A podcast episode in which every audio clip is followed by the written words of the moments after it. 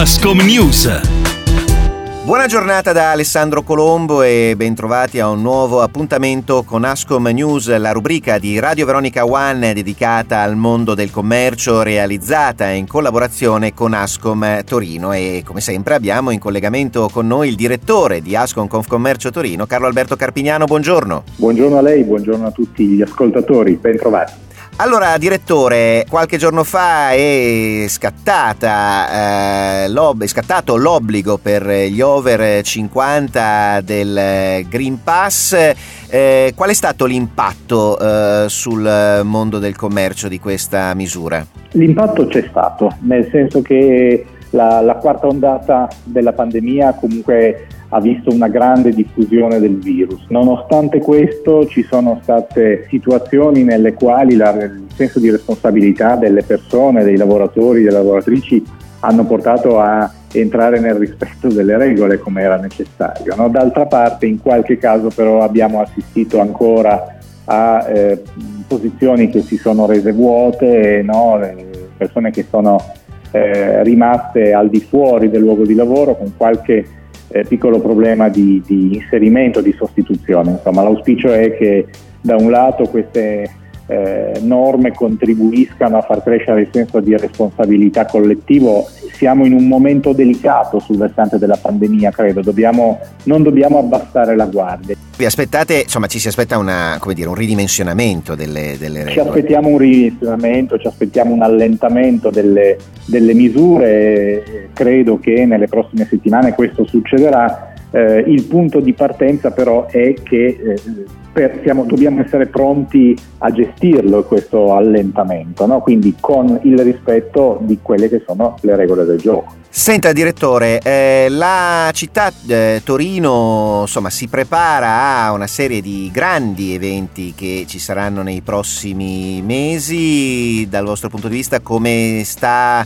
come vivete questa preparazione? La viviamo con grande attesa e ottimismo, nel senso che gli appuntamenti che ci aspettiamo, che abbiamo avanti sono veramente importanti, da Eurovision nel mese eh, di maggio, a metà maggio, a un intero mese di maggio con il Salone del libro con una serie di altri eventi, Giro d'Italia, piuttosto che iniziative diverse di grandi appuntamenti. Tanto da dire serve, questo è un appello che abbiamo posto anche all'amministrazione comunale, serve una programmazione, serve anche una condivisione delle informazioni per poter fare squadra e rete sul territorio. Stanno partendo alcuni gruppi di lavoro, alcuni tavoli che sono legati ad Eurovision piuttosto che ad altri eventi, vogliamo coinvolgere gli operatori, la città, iniziamo a vedere dei lavori eh, di preparazione per esempio in Piazza d'Armi di Eurovision, purtroppo vediamo anche altri, altro genere di lavori no? che sono eh, lavori viabili che bloccano le strade, che creano veramente anche